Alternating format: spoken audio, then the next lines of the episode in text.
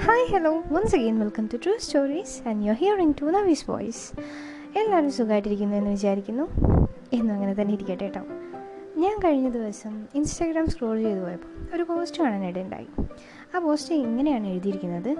Y ആ പോസ്റ്റാണ് കേട്ടോ നമ്മുടെ ടോപ്പിക് താളം തെറ്റിയ ഓരോ മനസ്സിനും പറയാനുണ്ടാവും. ആത്മാർത്ഥമായി ആരെയോ സ്നേഹിച്ച് തോറ്റുപോയ കഥ. അല്ലേ? നിങ്ങൾക്കുണ്ടായിട്ടില്ലേ? എനിക്കുണ്ടായിട്ടുണ്ട്. ആ കഥ ഞാനിവിടെ പറയുന്നില്ല. എന്നാലും ഞാൻ റിയലൈസ് ചെയ്തൊരു കാര്യമുണ്ട്. അത് ഞാൻ നിങ്ങൾക്ക് പറഞ്ഞുതരാം. ആ ഒരാൾ ആരോ ആയിക്കോട്ടെ. ആ ഒരാൾക്ക് പകരമാവാൻ വേറൊരാൾക്ക് കഴിയാത്തത് കൊണ്ടാണ് ആ ഒരാൾ നമുക്ക് എന്നും പ്രിയപ്പെട്ടതാകുന്നത് അല്ലേ?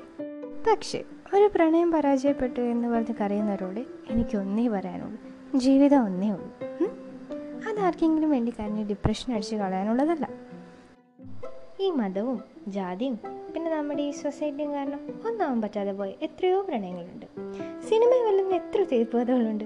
ഇതെല്ലാം പ്രണയത്തിന്റെ മറ്റൊരു വശമാണെന്ന് മനസ്സിലാക്കി വിട്ടുകളയണം ഒരു വിശാലമായ ഭൂമി നിങ്ങളെ വരവേൽക്കാൻ വേണ്ടി കാത്തു നിൽക്കുന്നു.